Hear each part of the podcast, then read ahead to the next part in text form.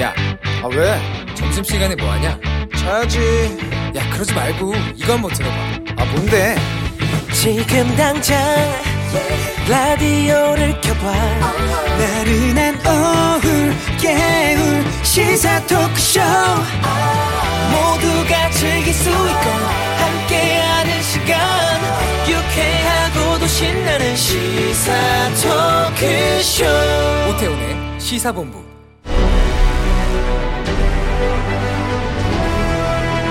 김철민의 본부 뉴스.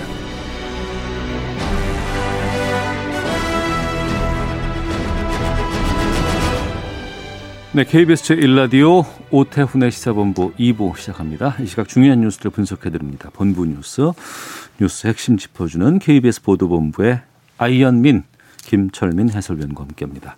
어서 오십시오. 네, 안녕하세요. 김철민입니다. 네, 우리가 2월, 3월 어, 대구 경북 신천지발 예, 이때 예. 900명을 찍은 그렇죠. 적이 있었습니다. 한때 가장 많을 때 그랬었죠. 오, 우리 영시 기준으로 600명이 그때 후반이 나왔어요. 686명, 거의 700명 가까이 나왔는데 오늘 네. 그러니까 뭐 2월 말 이후에 최대 발생이고 역대 그러니까 올, 올 들어 통틀어서 보면 두 번째로 많은 이제 확진자가 나온 겁니다. 그래서 뭐 17개 모든 지도에서 확진자가 나왔고 특히 이제 수도권에는 500명이 넘었는데요.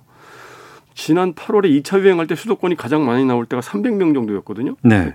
그러니까 그때보다 200명이 더 많은 겁니다. 지금 수도권의 확진자가. 수도권은 8월 때보다 훨씬 더 심각하다. 네, 훨- 훨씬 더 심각한 상황이고 뭐 지금 뭐 술집, 식당, 뭐 시장, 마을회관 이런 일상 공간 곳곳에서 이제 신규 감염이 나오고 있고 특히 이제 감염 경로를 모르는 이른바 깜깜이 환자 비율이 지금 20%가 넘어가고 있습니다. 그래서 네. 방역 당국이 관리에 굉장히 어려움을 겪고 있고 정부는 지금 어제부터 이제 수도권의 2.5 단계, 뭐 비수도권의 2단계 이렇게 사회적 거리두기 단계를 격상을 했는데 이런 추세가 계속 꺾이지 않고 계속되면 음. 조만간 3단계로도 올릴 수 있다 이런 이제 이런 사- 입장이고요. 네.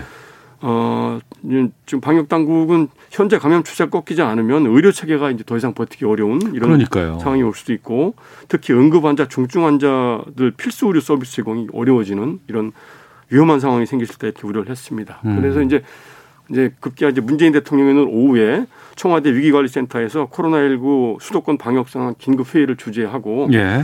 이 회의를 통해서 이제 방역 관리 상황 전반을 보고받고 음. 직접 대응 상황을 이제 챙기고 지시를 내- 어, 하겠다 이렇게 지금 계획을 하고 있습니다. 네. 북한의 김여정이 예. 그 강경화 외교장관의 어떤 연설에 대해서 발끈했다고 예, 하는데 이제 대남 이제 비판 성명을 김여정 북한 노동당 제1부부장이 이제 발표를 했습니다. 이제 예. 그 발단이 된 게 뭐냐면 강경화 외교장관이 최근에 그 국제 전략 문제 연구소 초청으로 중동 바레인에서 코로나 관련된 국제 세미나에 참석을 해서 연설을 하고요. 예. 또 질의응답을 이제 받았습니다. 네. 질의응답 과정에서 그 북한의 코로나 19 상황과 관련돼서 이제 질문을 받았습니다. 근데 이에 음. 대해서 이제 강경화 장관이 이제 응답을 하기를 북한이 이제 코로나 확진자가 없다고 얘기를 하는데 믿기가 어렵다. 네. 지금 북한 정권은 자신이 없다고 얘기하면서도 그 코로나 19를 통제하는데 정권 차원에서 굉장히 집중을 하고 있, 는데 이게 좀 이런 상황이 이상한 상황이다. 음. 그러니까 북, 코로나19가 북한을 더욱 북한스럽게 만들었다 이렇게 하면서 이제 북한의 폐쇄성을 이제 비판을 한 것이죠. 그것도 정식 연설이 아닌 이제 질의응답 질의응답에서, 과정에서 그냥 예. 편하게 얘기가 나온 거군요. 예, 예. 이제 이게 이제 언론 보도를 통해서 나오니까 어. 김여정 부부장이 이제 조선중앙통신 담화를 통해서 예, 직접적으로 강경화 장관을 망언이라고 하면서 이제 강력히 반발을 했습니다. 그래서 그 중앙 조선중앙통신 담화 내용을 이제 구체적으로 보면 남조선 외교부 장관이 중동 행각 중에 우리의 비상 방역 조치들에 대해서 주제 넘은 평을 하면서 내뱉은 말들을 구체적으로 들었다. 네. 앞뒤 계산도 없이 망언을 쏟는 것을 보면은 얼어붙은 북남 관계에 더욱 스산한 냉기를 불어오고 싶어서 몸살을 앓는 모양이다. 이렇게 음. 원색적으로 비판을 했습니다. 이게 이제 결국은 그 그동안 그 김정은 위원장이 지난 10월에 그 당창건 75주년 특별 연설에서 네. 북한에는 확진자가 없다고 이제 음. 공개적으로 선언을 했거든요. 네. 공개 선언을 이제 강경화 장관이 국제 외교 무대에서 이제 정면으로 부인을 한 셈이 되니까 음. 북한 지도부 입장에서 굉장히 이제 불쾌했고 그런 불쾌감이 아마 이렇게 그 담화를 통해서 표출이 된 것이 아닌가 이렇게 보고 있습니다. 알겠습니다. 내일 이번 주 한반도는 코너가 있는데요. 예. 그때 좀 거기 좀 자세하게 살펴보도록 하겠습니다. 아 그러고 보니 저도 진짜 올해 극장 한 번도 못 갔어요. 네. 올해 극장 관객 수가 역대 최소로 예, 추락했다고요. 그렇습니다. 뭐 코로나 19로 인해서 충격이 뭐 온 산업에 다 미치고 있는데 특히 이 영화 극장이 아주 직격탄을 날렸다는 통계가 네. 오늘 나왔는데요. 영화진흥위원회가 오늘 그 영화관 입장권 통합 전산망을 이제 집계를 해보니까 오 작년에는 이제 극장 관객 수가 2억 2천만 명이었다고 그래요. 2억 네. 2천만 명. 예, 근데 올해는 지금까지 집계된 극장 관객 수가 5,840만 명. 그래서 지난해 28% 수준이라고 합니다. 그래서 예.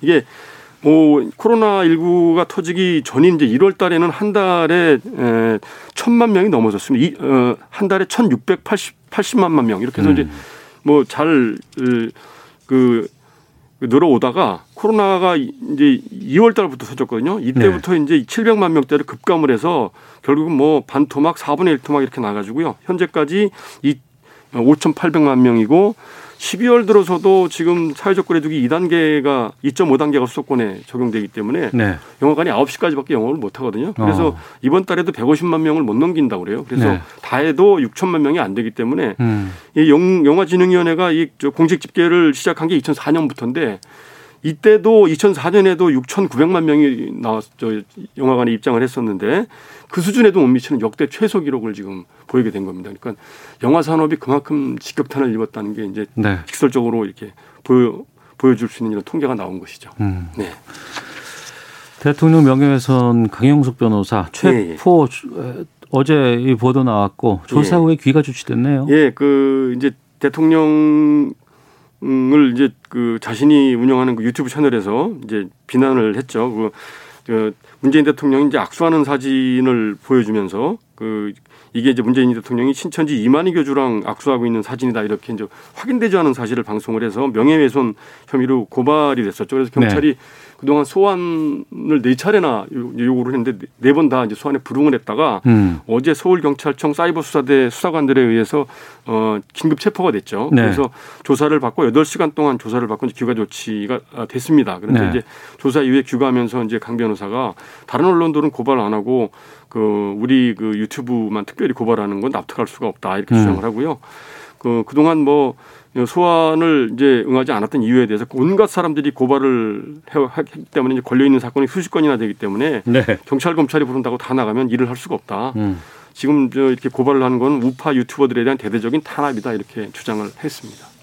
하나만 더 짧게 예, 예. 보겠습니다. 유치원 비리 폭로한 공익 제보자들에게 포상금 3,600만 원 지급됐다고요. 네, 서울시교육청이 오늘 그 공익 제보자 4명한테 포상금 3,600만 원을 지급을 했는데요. 공익 제보 내용이 어떤 거냐면 그 사립 유치원이 이사장 딸을 이제 법인 근로자로 채용을 해서 유치원 회계로 급여를 지급한 사례가 있었고 네. 또그 유치원 설립자 가사 도우미 급여하고 설립자 자택의 정수기 사용료를 유치원 회계로 지불한 음. 이런 사례도 있었고 또 유치원 원장이 운영하는 영화관에서 그 유치원의 특성화 프로그램을 저 수행을 해서 이렇게 부당 이익을 본 사례 이런 사례들이 제보가 돼서 포상금 3,600만 원이 지급이 됐는데 이거 포상금과 별개로 또 구조금을 2억 6,700만 원을 지급을 했습니다. 구조금이라는 게 뭐냐면 네. 공익 제보자들은 보통 내부 제보자들이기 때문에 그렇죠. 제보하고 나면은 해고를 당하든지 부당한 어. 인사 조치를 당해서 임금 손실이 발생하고 예. 또 원상 회복을 위한 소송 비- 비가 들어가고 이러거든요. 이런 비용을 그 이제 서울시 교육청이 이 보조해 주는 건데 음. 그 부조금이 이제 2억 6천만 원이나 들어갔다.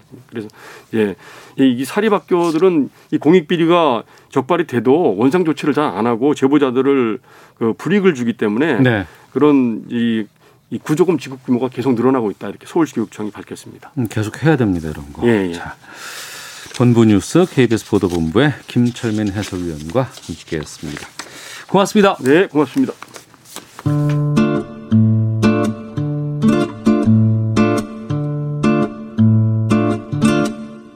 오태훈의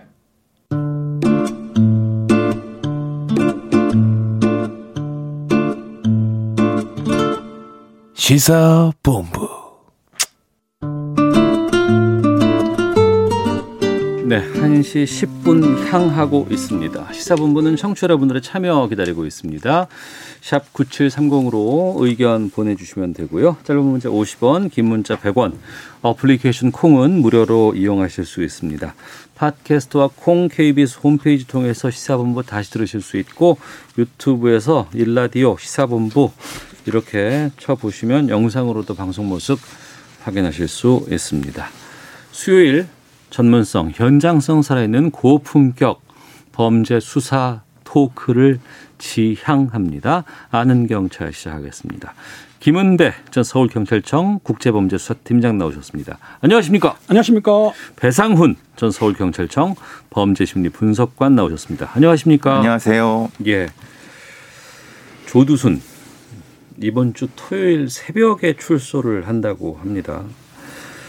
출소 앞두고 여러 가지 좀 짚어봐야 될 부분들 또 우리가 놓치고 있는 건 없는지 좀 살펴보도록 하겠는데요. 만기 출소인 거 아니에요? 예, 참 피해자 가족들은 지금 어떤 심정이실까? 정말 오죽할까? 걱정입니다. 그렇습니다. 12월 12일 새벽 6시경에 이제 조두순이가 12년 만기를 채우고 출소하는 걸 알고 있는데요. 예. 출소하고 안산시로 거지를 옮긴다 그랬어요. 그렇다고 네. 한다면 피해자 가족이 지금 안산을 떠난 걸 알고 있는데 네. 제가 보기에는 피해자 가족은 상당히 불안감을 느끼고 겁이 날 거예요. 왜냐하면은 조두순이가 일단 후회나 반성하거나 그 성향이 바뀌었다고 보기가 힘들기 때문에 또 다른 범행을 할 수도 있고 혹시라도 만에 하나 또 피해자를 찾아올지도 모르는 그런 불안감이 있을 거기 때문에 피해자 입장에서 볼 때는 상당히 불안감과 지금 걱정이 있고 어떤 다른 조치를 취해줬으면 하는 마음이 상당히 많은 거죠. 네. 그러니까 피해자 입장에서나 피해자 가족 입장에서는 안산이라는 데가 좁으, 좁다면 좁은 데인데 지나가다라도 마주치면은 음. 이걸 어떻게 하느냐. 네. 공포. 그 다음에 체념, 음. 분노.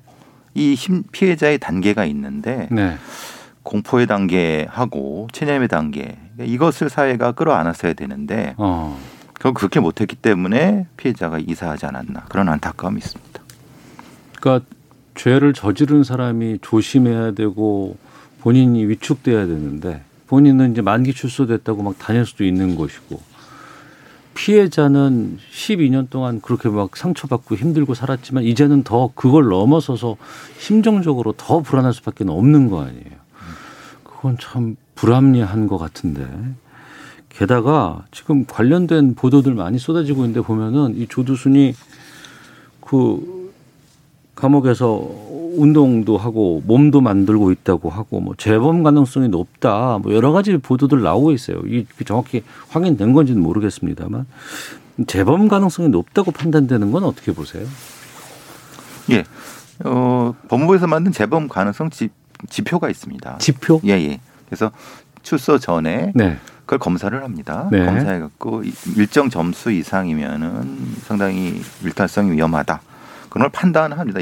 사실 예전에는 안 했는데 뭐 최근에는 그렇게 하면서 어, 이 추후에 대비를 하는데 그 지수가 상당히 높게 나왔다. 어. 그러니까 수치상으로도 높고 본인이 하는 여러 가지 말이라든가 행동상으로도 상당히 그 높은 것이 아니냐라는 것이 이제 그거를 본 전문가들의 얘기인 거고 네. 제가 보기에도 일정 기간 이상은 집중적 관리가 필요한 것 같다. 감시와 관리가 어. 필요한 것 같다. 거기까지는 예. 더불어서 당시 그 검찰에서 조사를 할 때에 예. 조두순이한테 술 먹고 뭐 기억나는 게 있냐 물어봤더니 뭐라고 했냐면 조두순이가 반려견 다섯 마리를 키운 것 같아요. 그 중에서 술을 마신 채로 두 마리를 벽에 던져 사망시켰고 또 한 강아지 같은 경우 반려견은 몽둥이로 눈을 찔렀다고 했어요. 죽였다고 했답니다. 그리고 나서는 본인은 술 취해서 몰랐고 아침에 자기 와이 아내가 그런 사고를 쳤다고 말했기 때문에 자기는 그런 행동을 했지만 술에 취해서 몰랐다. 이건 두 가지를 볼 수 있는데 하나는 자기 반려견을 죽이는 사람은 거의 없습니다. 반려견 죽이면 얼마나 그 슬프겠어요. 근데 반려견을 죽였다 두 마리씩이나 그리고 또 그 죽인 거를 자기는 술 취해서 몰랐다고 했다는 겁니다. 그렇다고 한다면은 술로 핑계대는 거. 그러니까 잔혹성도 있지만 회피성도 있기 때문에 조두순이 같은 경우에는 이번에 출산한다 하더라도 그 성적인 성향이라든지 그 잔혹성이 치유 프로그램 정도로 해가지고는 치유되지 않을 것이라고 전문가들이 판단하고 있는 거죠. 어. 그 안에서 교도소 안에서 여러 가지 그 뭐 치료 프로그램 같은 것들 하잖아요.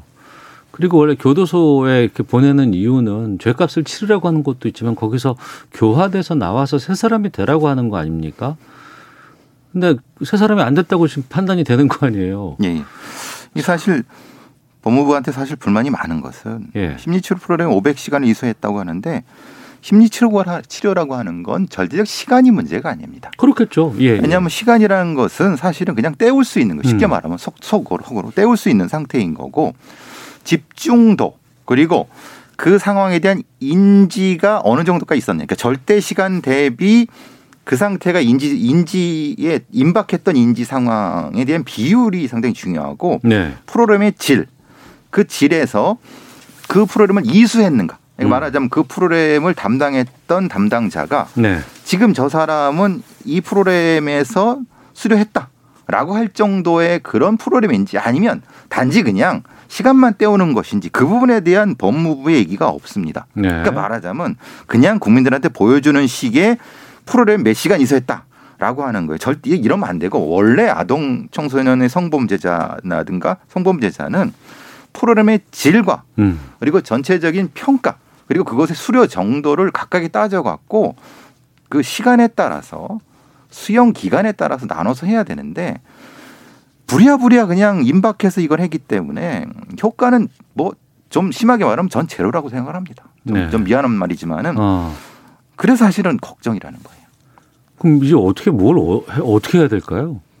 그 지금 가장 좋은 거는 그 치유 프로그램을 통과하는 것보다는 지금 정부에서 당장에서 추진하는 그 보호 수용 제도 같은 경우에 네. 옛날에 보안 처분이 이렇게 2005년도에 없어지 않았습니까? 왜냐하면 이- 이중 처벌이라는 논란도 있고 인권 침해 논란이 있기 때문에 없어졌는데 사실은 이런 성범죄자들처럼 그 재범의 위험도 있고 재활이 안 되는 사람에 대해서는 제가 보기에는 보호 수용제를 어느 정도 도입하면 싶은데 아직까지는 그게 통과가 안 되고 있어요.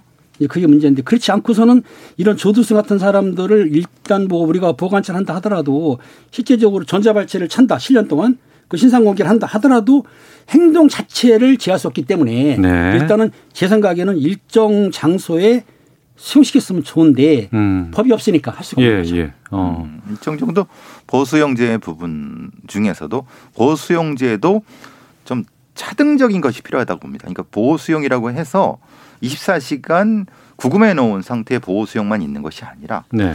야간에는 수용을 하고 음. 주간에는 활동하게 하는 음. 그런 방향도 있을 수 있고 예. 시간제도 있을 수 있고 그러니까 이걸 촘촘히 나눠서 그 성향에 맞게끔 해야 되는 거고 조두순 같은 경우는 초기에는 어 이런 관리 방향에서 네네. 일정 시간 이상의 제한을 두고 지금 이제 야간 제한을 둔다고 하니까 그런 식의 사회가 당신을 집중 감시하고 있다라는 것을 인식시켜 줘야지만이 음.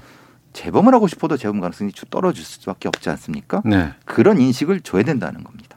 출소하면 자기 집에 갈 거 아니겠습니까? 그리고 12년 동안 살았다가 이제 나오는 거니까 집에 가서 이제 뭐 가족이라는 사람들도 만날 거고 또 자유 만끽하면서 술도 막 마실 거 아니에요. 근데 술 마시면 기억 못 한다면서요. 그러니까요. 본인이 그렇게 주장됐고 네. 당시에 그 10인형을 받은 것도 강병을 받은 것도 사실은 술에 취했기 때문에 심신미약을 받았기 때문에 그러니까. 10인형을 선고받은 거예요. 검찰에서는 뭐 무기를 구형했지 않습니까? 예, 예. 10인형 깎으신 이유가 술에 취했다. 네. 그걸 인정해 줬기 때문에 본인은 그걸 주장하고 있는 거죠. 음. 그래서 이제 그 술 같은 경우를 소주 한 잔 이상을 못 마시게 하는 그런 제한 조치도 청구한다고 하는데 지금 이제 심사 중이라고 합니다. 아, 법원에서. 그래요? 예, 예. 근데 그 출소 전에 이미 출소 전까지 결정을 내린다고 하는데 네. 어떻게 될지 모르겠습니다. 근데 그 뭐 어떤 형태로든 음. 본인이 감시받고 있다는 것은 네. 인지하도록 어떤 수단이든 강구해야 되는 거죠. 아, 어떤 수단이라도 어 내가 지금 자유로운 몸은 아니야. 내가 누군가가 나를 감시하고 있어. 이런 것들은 좀 확인시켜 주는 게 그렇죠. 그에 의해 좀 행동을 위축시킬 수 있는 아, 그게 그게 보호 관찰의 그렇죠. 관찰도 예, 하고 예. 있고 어. 그다음에 이제 일대일 관찰이라는 것이 따라다니는 건 아니고 음. 전자적으로 감시하는 거고 그다음 전자발찌도 차고 또 경찰서라든가 법무 이런 데서 능동적으로 감시를 하겠지만 24시간 부다닐 수는 없지 않습니까? 네. 이게 문제인 거예요. 그러니까 조두순이 같은 경우에 그런 성향을 처음에는 숨겼다가 어느 정도 시간이 지나서 감 보호가 보호가 좀 느슨해질 때에 그 배목을 할 수도 있지 않겠느냐. 요게 이제 가장 두려웠고 또 시민들이라든가 그 안산 시민들이 걱정하는 게 그게 있는 거죠. 그럼 전 두 분께 이 질문 한번 드려볼게요. 뭐 준비된 질문은 아닙니다만 우리 사회 조두순 말고 또 있을 거 아닙니까? 그런 사람이 있다고 볼수 그렇죠. 있죠. 근데 그동안은 그렇게 나왔어도 보호 관찰이라든가 감시라든가 이런 거 없이 살았을 거 아니에요. 음, 그냥 일부만 있었죠. 예. 일부 보호 관찰, 전화로 어. 확인하는 정도에. 예, 예. 그렇지만 지금은 이제 언론에서 많이 떠 언론에서 대서 특필도 됐고 시민들의 관심이 성폭력 여기에 서 집중이 되다 보니까 음. 정부에서는 대책을 안 내놓을 수가 없는 상황이 된 거죠. 네. 근데 저, 저 앵커 말씀하신 것처럼 그 동안은 어땠느냐? 그러니까요. 조두순 이외는 어떠냐? 예. 답변 드리기가 모호한 거는 모릅니다. 예. 알 수가 없습니다. 왜냐면 어. 관리에 대해서 내놓지 않고 있기 때문에 법무부에서 예. 그 결과에 대해 내놓지 않고 있기 때문에 음. 전문가한테 뭐에 대한 평가를 맡긴 것도 아니고 예. 그러니까 조두순이라고 하는 사람이니까 이렇게 하는 건데 나머지는 그럼 뭐냐 안 하고 있는 거죠. 음. 사실 그게 중요한 거 아닙니까? 그, 그렇습니다. 그들도 같이 해야 된다는 거. 그 제라드 버틀러인가요? 그 영화 배우 어, 제라드 버틀러. 예, 예, 예. 예. 모범 시민이라는 아, 예. 영화가 있어요. 그러니까 법에서 그 죄질이 나쁜 사람을 처벌해 주지 못하니 본인이 나가 직접 하는 거거든요. 사적 구제를 한 거죠. 예, 예. 지금 뭐 온라인 공간에서 너무 화가 난다. 이 사람 출소하면은 내가 가서 응징하고 싶다라는 사람들이 줄을 잇다고 합니다. 이거 좀 어떻게 봐야 돼요? 이거는 사실은 이거는 이제 일종의 적절하지 않은 거죠. 예. 어, 어떤 형태의 것이라도 법의 테두리 안에 해야 됩니다. 법의 테두리 안에서 당연하게도 해야 된다. 그리고 예. 그렇게 할 수 있는 우리 사회 역량이 있습니다. 네. 그럼 그럼에도 불구하고 어떤 영웅심이라든가 이런 것 때문에 음. 이렇게 일탈을 하면 그것도 역시 범죄입니다. 네. 그렇지만은 그 마음은 알겠죠. 그 마음은 몰라주는 건 아닌데 아, 왜냐하면 우리 사회가 이런 부분에 대한 대비책이 없다는 것 때문에 그런 건데 그렇다 하더라도 네. 사적 복수나 사적 보복은 안 됩니다. 사적 제재라고 하는데 보복은 아니죠. 왜냐하면 피해자가 아니기 때문에. 그런데 지금 유튜버 상에서 보게 되면은 그 인간 같지도 않은 XX 내가 보복하고 아니 때린 다음에 감방을 하겠다 죄송합니다. 그런 말 하는데 조회수가 13만을 넘었어요. 어. 또 그리고 다른 유튜버 같은 경우에도 내가 출소한 날 찾아가겠다. 그걸 때리겠다.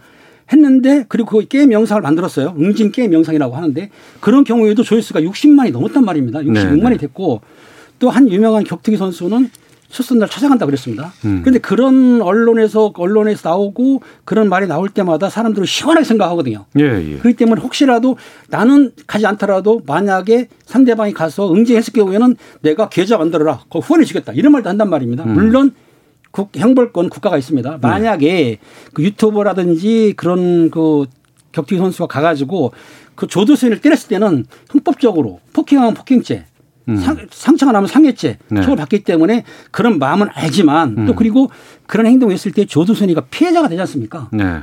피해자가 돼서 고소고발할 수가 있거든요. 그러니까 음. 그런 기회를 안 만드는 것이 좋지 한때 감정으로 격하게 해서 그렇게 제재한다는 거는 좀 저는 찬성하지 않습니다. 네. 찬성 안 하죠. 근데 오죽하면 이런 말씀드리면 안 되지만 그러니까 법에서 그걸 처리해 줬어야 되는 거 아니겠습니까?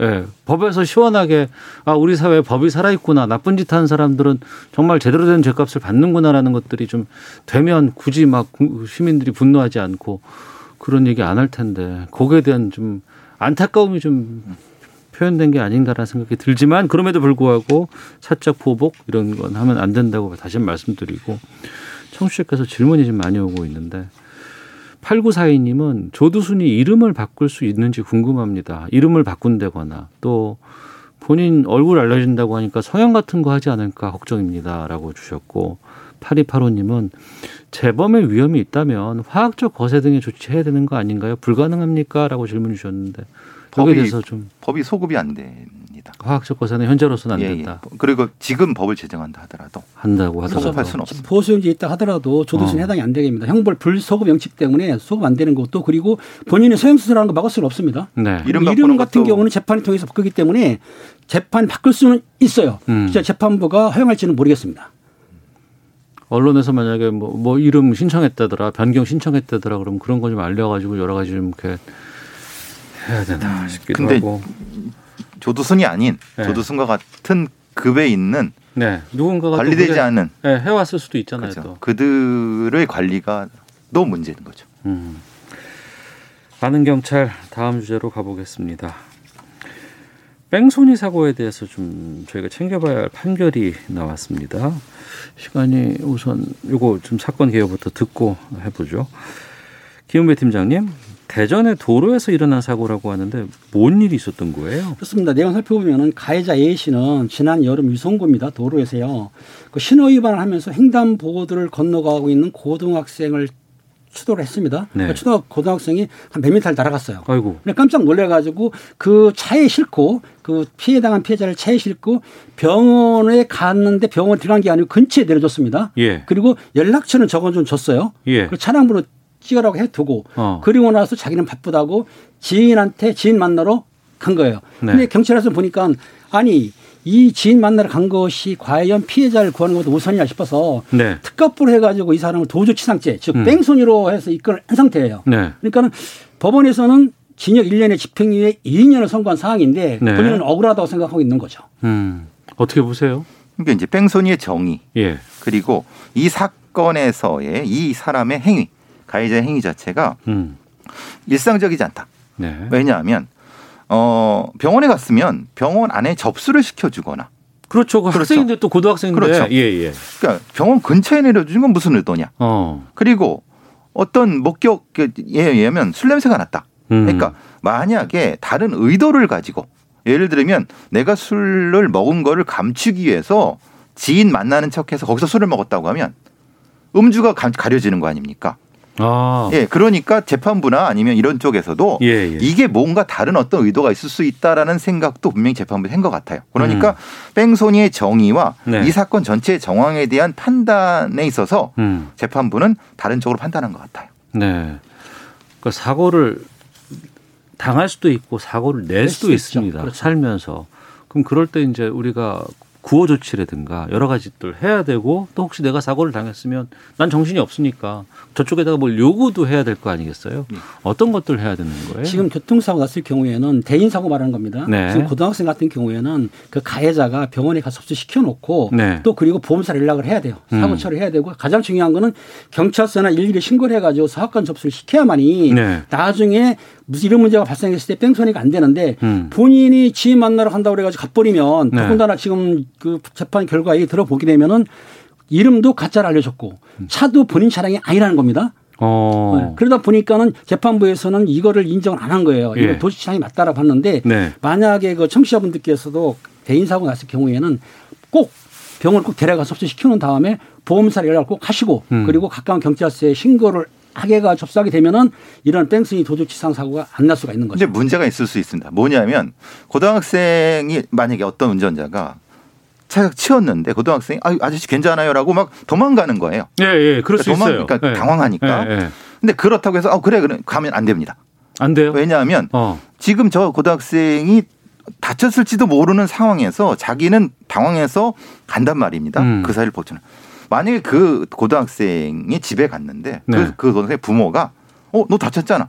라고 그때 신고하면은 이건 영락없이 뺑소니로 갈 수밖에 가능한 없습니다. 얘기죠. 예. 어. 그러니까 만약에 그런 경우라고 하면 예. 바로 정찰하셔갖고 네. 자신의 사고에 대해서 112에 신고를 하셔야 됩니다. 음. 내가 이런 일이 있었는데 네. 지금 어떤 고등학생이 여기 이 자리를 벗어났다 이러이러하기 때문에 네. 사고 사실 확인에 대한 것을 객관적 평가를 받으셔야 됩니다. 음. 거기서 만약에 벗어났다고 하면 이건 나중에 법적 문제가 됐습니다. 이건 상당히 우리 운전자들이 헷갈리시는 부분이거든요. 그러니까 네. 지금 교수님 말 맞다나 사고 접수를 하는 얘기인데요. 네. 일시 장소가 나오기 때문에 누군지는 모르겠죠. 그 네. 당시 하지만은 그 차량 번호하고 그 시간 장소만 하게 되면은 음. 나중에 부모가 뺑소니로 신고해도 뺑소니 사건은 벗어날 수가 있는 그렇죠. 거죠. 면책이 신고가 거죠. 중요한 겁니다. 네. 접수를 해야 되는 거죠. 어. 그러니까, 그러니까 거기서 벗어나지 안 된다는 겁니다. 예, 정리해 볼게요. 어 이거 정말 되게 중요한 내용. 예, 그럼요. 그렇죠. 예. 내가 운전을 하고 있는데 주로 좀 이면도로라든가 이런 예, 데 가서. 가다가 아이들이 갑자기 튀어나온다거나 아니면 누군가 고의로 내 뭐 그냥 예, 차를 보험 사기도 좀 있을 수 있습니다. 보험 사기로 예. 친다거나 팔로 툭 쳤을 경우에 딱 나, 나와 봤더니 아이나 아니면 청소년이나 누군가가 아 저 괜찮아요 안 다쳤어요 그냥 가세요라고 했을 때 절대 그냥 가면 안 된다고요. 그렇죠. 그게 문제가 안 되면 관계없지만 어. 문제가 됐을 경우에는 뺑소니가 될 수가 있는 이건 거예요. 때문에. 없이 문제가 걸린다. 될지 안 될지는 그 당시로서는 모르는 모르니까. 거니까. 그리고 가장 좋은 건 접수를 해도 관계없다는 얘기죠. 어, 그러니까 사건. 사고 사실 확인 조치를 해야 되고 그렇죠. 예. 그것은 뭐 어렵지 않다. 그냥 그 자리에서 112로 전화를 해서 제가 지금 이 장소에서 이렇게 이렇게 사고가 났는데 이 사람은 갔습니다. 그렇죠. 하지만 사고 사실 확인을 요청드립니다. 이렇게 하면 뭐 됩니까? 요청 안 드려도 바로 찍힙니다. 아. 접수만 되면 예, 관계없다는 찍히기 얘기죠. 때문에 예, 예.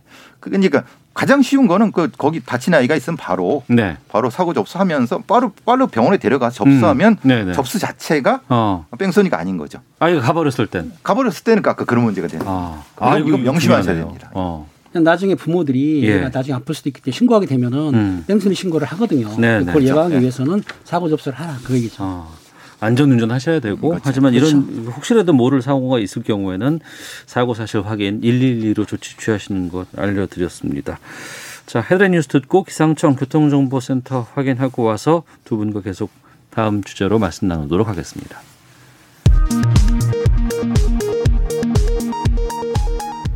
정부가 코로나19 중환자 급증에 대비해 지역별로 거점이 되는 중환자 전담병원 지정을 검토하고 있다고 밝혔습니다. 민주당 이낙연 대표가 코로나19 치료제 사용과 백신 접종을 안전하고 신속하게 시작하려는 노력을 가속화하겠다고 밝혔습니다. 국민의힘 김종인 비상대책위원장이 전국 상황을 고려해 이명박 박근혜 전 대통령에 대한 대국민 사과 시점을 늦추기로 했습니다. 금융위원회는 내년 상반기까지 소상공인 등 개인사업자 대출 관련 규제 완화 조치를 연장합니다. 민주노총은 오늘 국회 환경노동위원회에서 ILO 협약 비준을 위한 이른바 노동3법 개정안을 국회 본회의로 넘긴 데 대해 계약이라고 규정하며 강하게 반발했습니다. 지금까지 라디오 정보센터 조진주였습니다. 이어서 기상청의 송소진 씨입니다. 미세먼지와 날씨 정보입니다. 대기 확산이 원활한 상태여서 공기는 깨끗합니다. 오늘 전국의 미세먼지 농도는 보통에서 좋음 단계를 계속 유지하겠습니다. 추위는 점차 풀려가고 있는데요. 오늘 낮 기온이 서울 6도, 대전, 대구 9도, 광주 10도 등으로 어제보다 2, 3도 가량 높아서 평년 기온을 회복하겠습니다. 지금은 하늘이 맑은데 중부지방부터 차차 흐려지겠고 밤부터 내일 아침 사이에는 서울 경기와 충남 북부 강원 영서에 비나 눈이 조금 오는 곳이 있겠습니다. 그중 경기 동부와 강원 영서 중북부 지역에는 1에서 3cm 정도의 눈이 쌓일 것으로 예상돼 미끄러운 도로를 주의하셔야겠습니다. 현재 서울의 기온은 5.5도입니다. 미세먼지와 날씨 정보였습니다. 이어서 이 시각 교통 상황을 KBS 교통정보센터 공인혜 씨가 전해드립니다. 네, 이 시각 교통정보입니다. 추운 겨울철 배출가스를 안정적으로 유지하기 위한 공회전은 2분 이내가 바람직하다고 합니다. 내 차의 안전을 위해 불필요한 공회전도 줄여주시면 좋겠습니다. 먼저 사고 소식인데요. 영동고속도로 인천 방향으로 군포 부근 갓길에서 승용차에 불이 난 사고 정리 중입니다.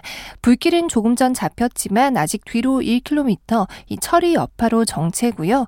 중부고속도로 경부고속도로 서울 쪽 죽전 휴게소 부근 2차로에서도 사고가 나 막히고 있습니다. 충청권으론 중부 내륙고속도로 양평 쪽 문경세제 터널 안 1차로에서 승용차 사고 처리 중이니까요. 터널 진입 전 차로를 잘 살펴서 지나셔야겠습니다. 서울시내는 강변북로 일산 방향으로 양화대교 아래 4차로에서 추돌 사고가 발생했습니다. 뒤로 원효대교부터도 정체가 이어집니다. KBS 교통정보센터였습니다.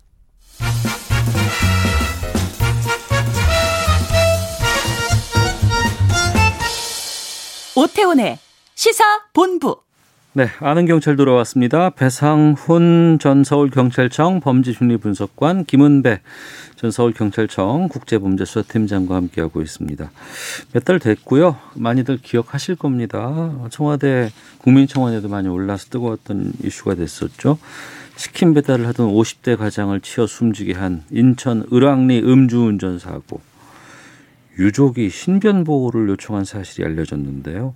먼저 이 을왕리 해수욕장 인근에서 있었던 이 음주운전 사고 어떤 일이었는지 김은배 팀장께서 좀 정리해 주시죠. 그렇습니다. 지난 9월 9일 새벽 0시 55분경 인천 중구에 있는 을왕리 해수욕장 한 도로입니다.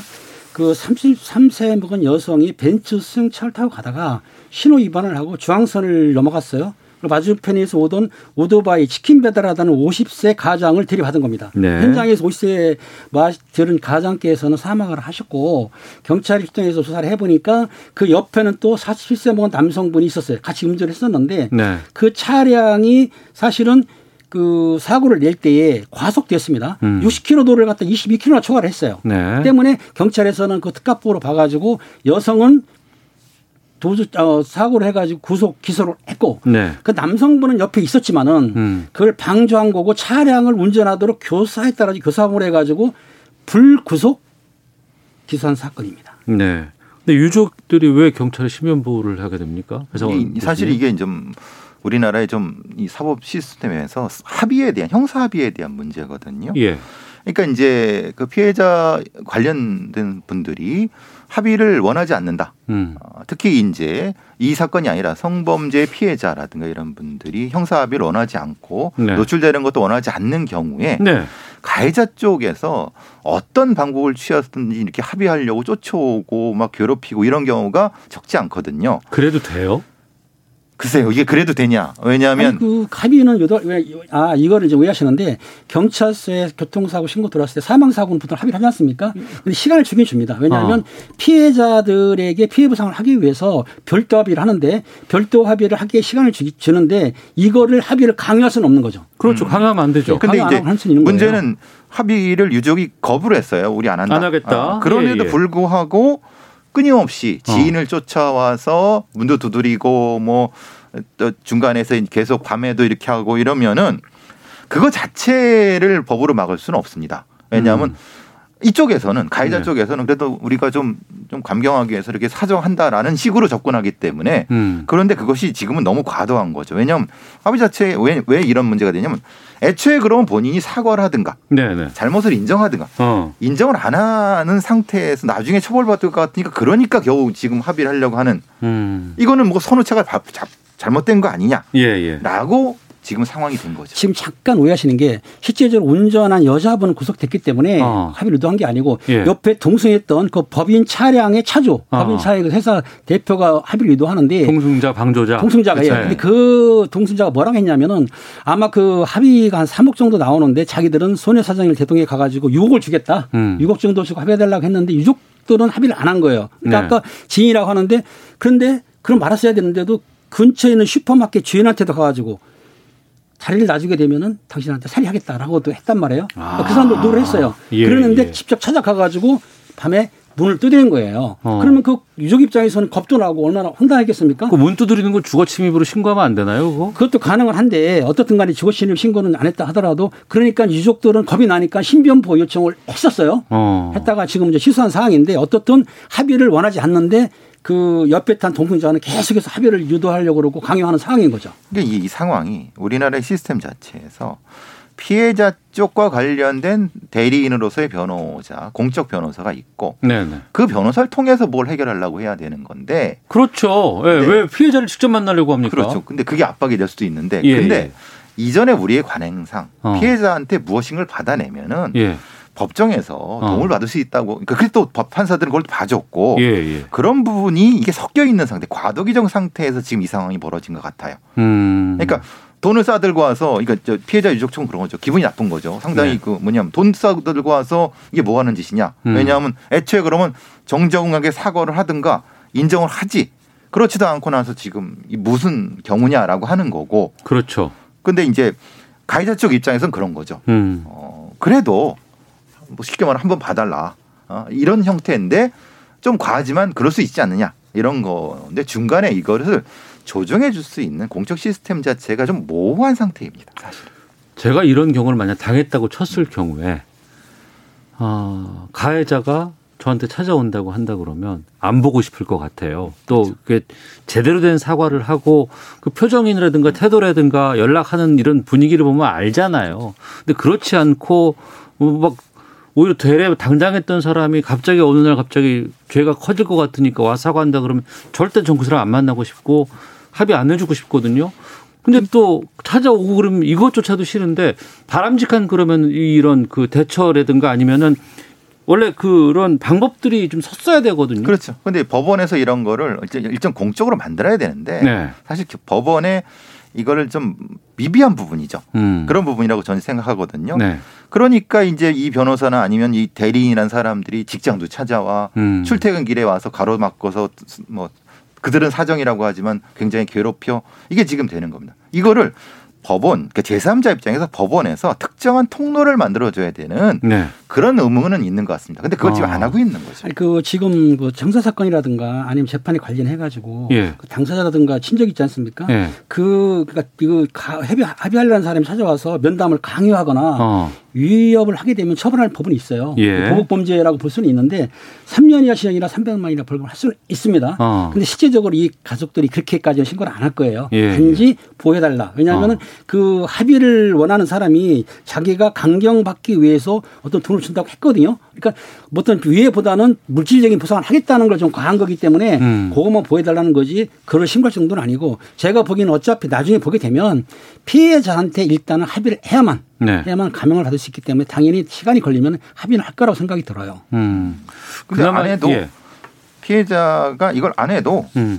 그냥 처벌하는 걸로 법정에서 네. 무엇인가 원칙을 세워야 된다는 거예요. 지금. 음.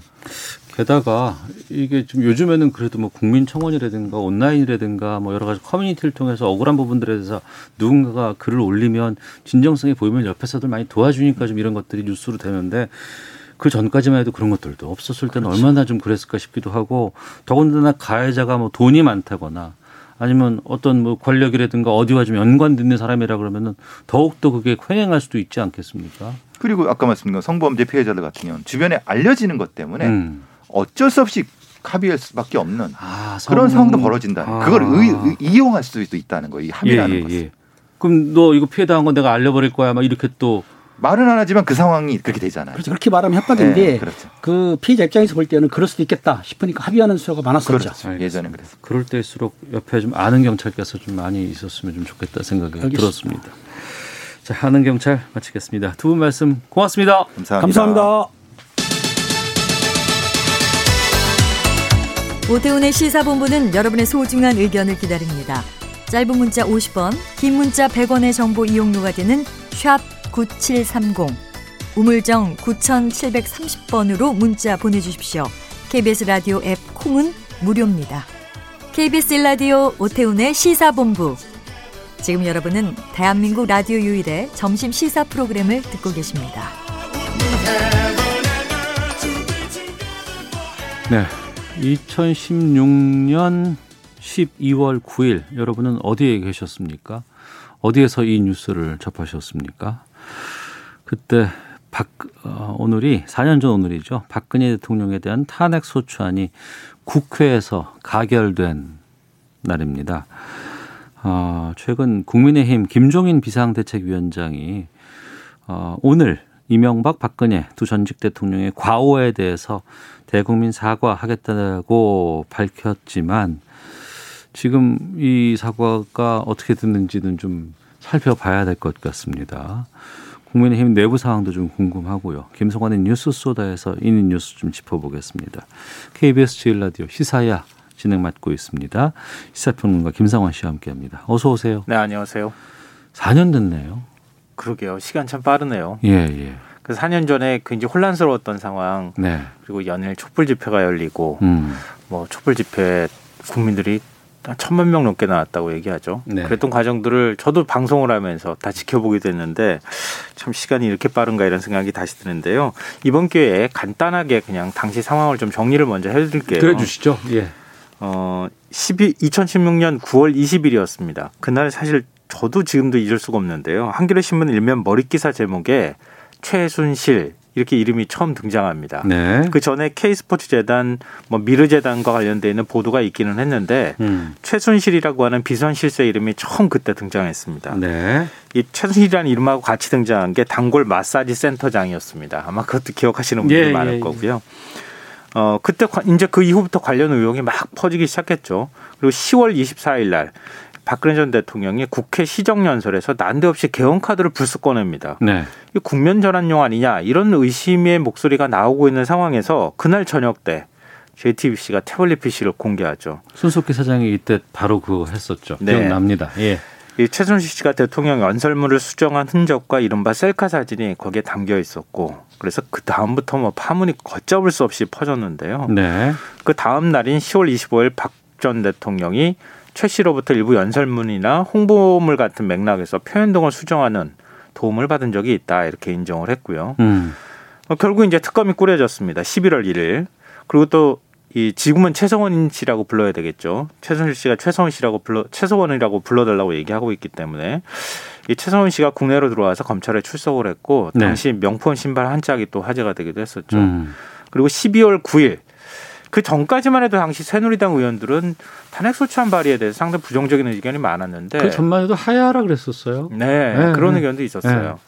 어 근데 그 국민 여론이 너무 뭐 어휴. 어, 거세게 일어나니까 예, 예. 결국은 국회에서 탄핵 소추안 발의에 동의할 수밖에 없는 상황이 됐습니다. 음. 국회의원 299명 중에 234명의 찬성으로 어, 탄핵 소추안이 의결이 됐고요. 이듬해 3월 10일 헌법재판소가 만장일치로 어, 박근혜 전 대통령을 파면한다 이렇게 결정을 했습니다. 그랬네요. 4년의 시간이 흘렀네. 네, 어. 당시에 그 새누리당이었나요? 네, 그렇죠. 어, 새누리당. 그리고 지금은 이제 당명이 여러 번 바뀌었다가 국민의 힘으로 지금 되어 있고. 자유한국당으로 갔다가 미래통합당으로 갔다가 네. 지금 다시 또 국민의힘으로 왔죠. 음. 그 국민의힘의 비상대책위원장인 김종인 위원장이 대국민 사과하겠다라는 네. 얘기들을 공공연하게 그 전부터 했었고 네, 맞아요. 시점을 못 바꾼 건 최근이었습니다. 그래서 오늘 전후에서 대국민 사과를 하겠다고 했는데 어떻게 되는 거예요? 지금 상황은?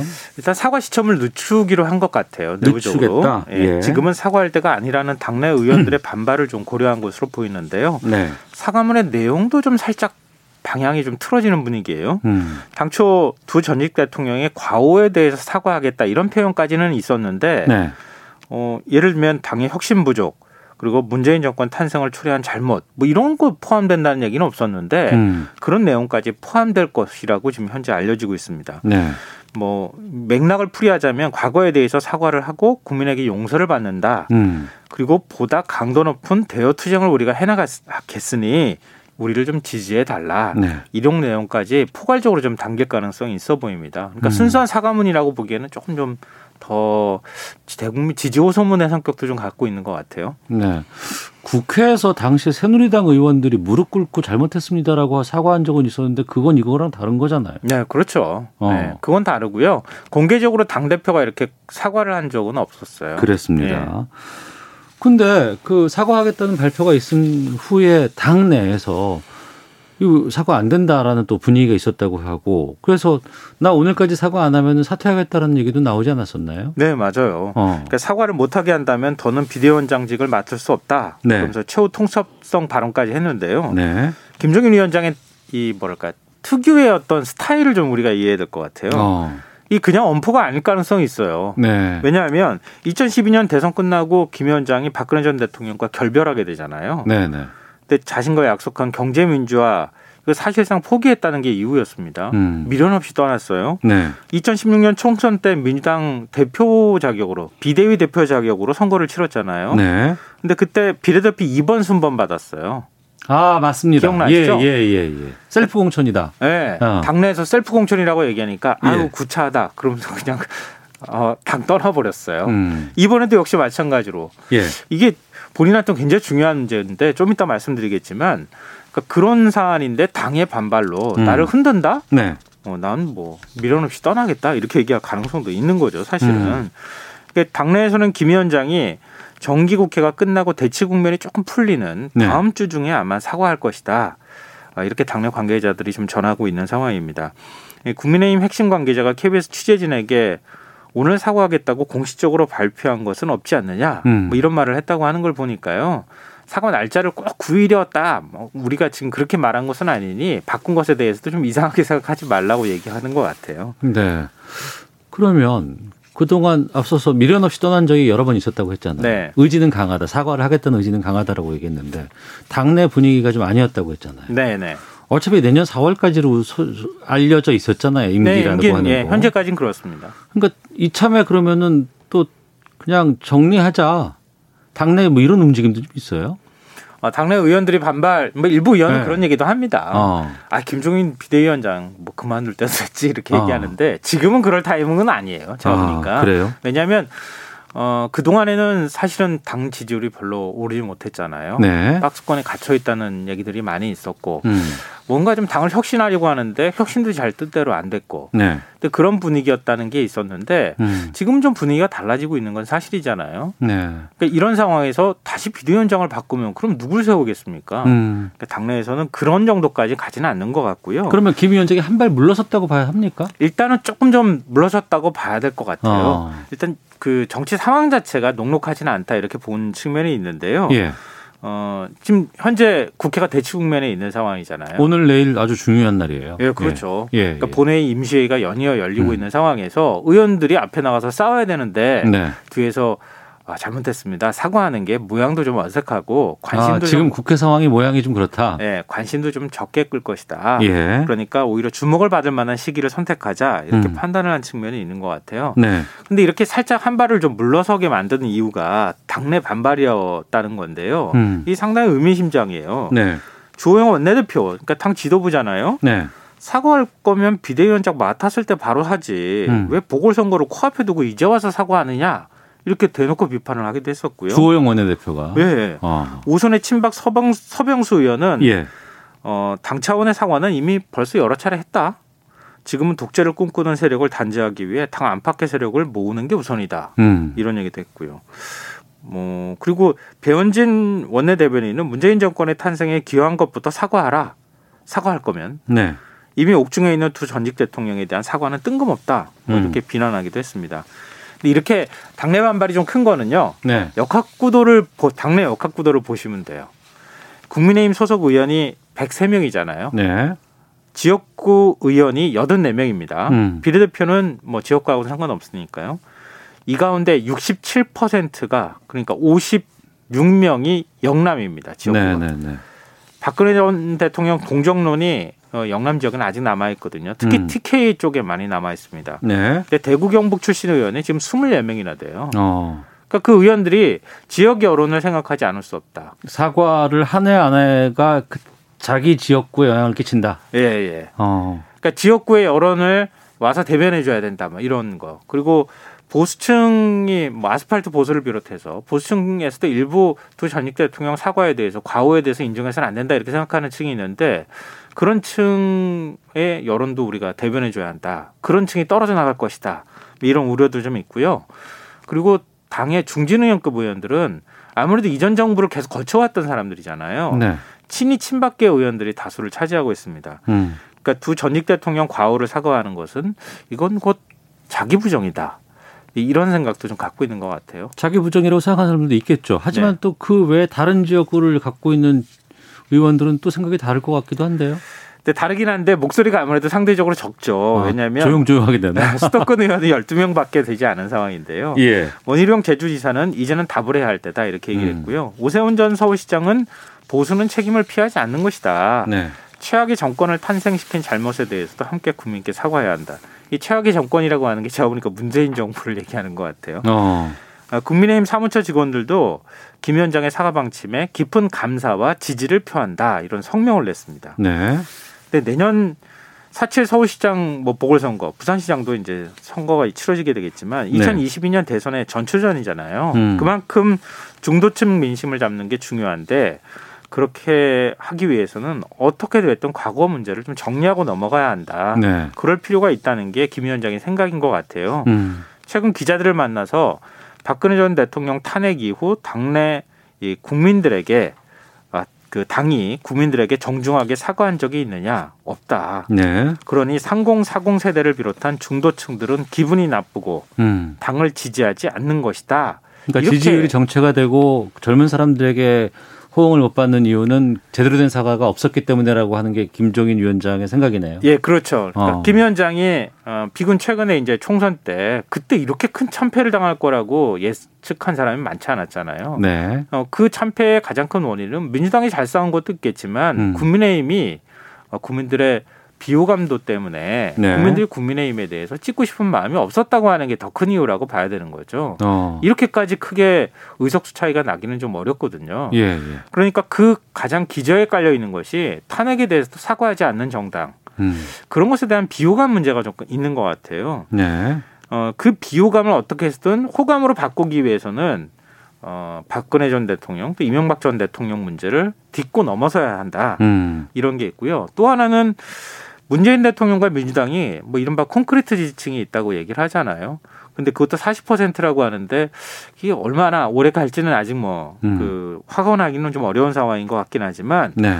이런 확고한 지지층을 갖고 있는 상황에서 재보선이나 대선에서 승리할 수 있는 방법은 결국 나머지를 우리 편으로 끌어들일 수 있는 거 외에는 없잖아요. 음. 그 나머지라고 하는 게 보수층하고 중도층이라고 이른바 얘기하는 층인데 네. 그 부동층을 우리 쪽으로 끌어들이기 위해서는 어찌됐든 사과하고 넘어가야 된다. 음. 이런 필요가 있다는 거죠. 네.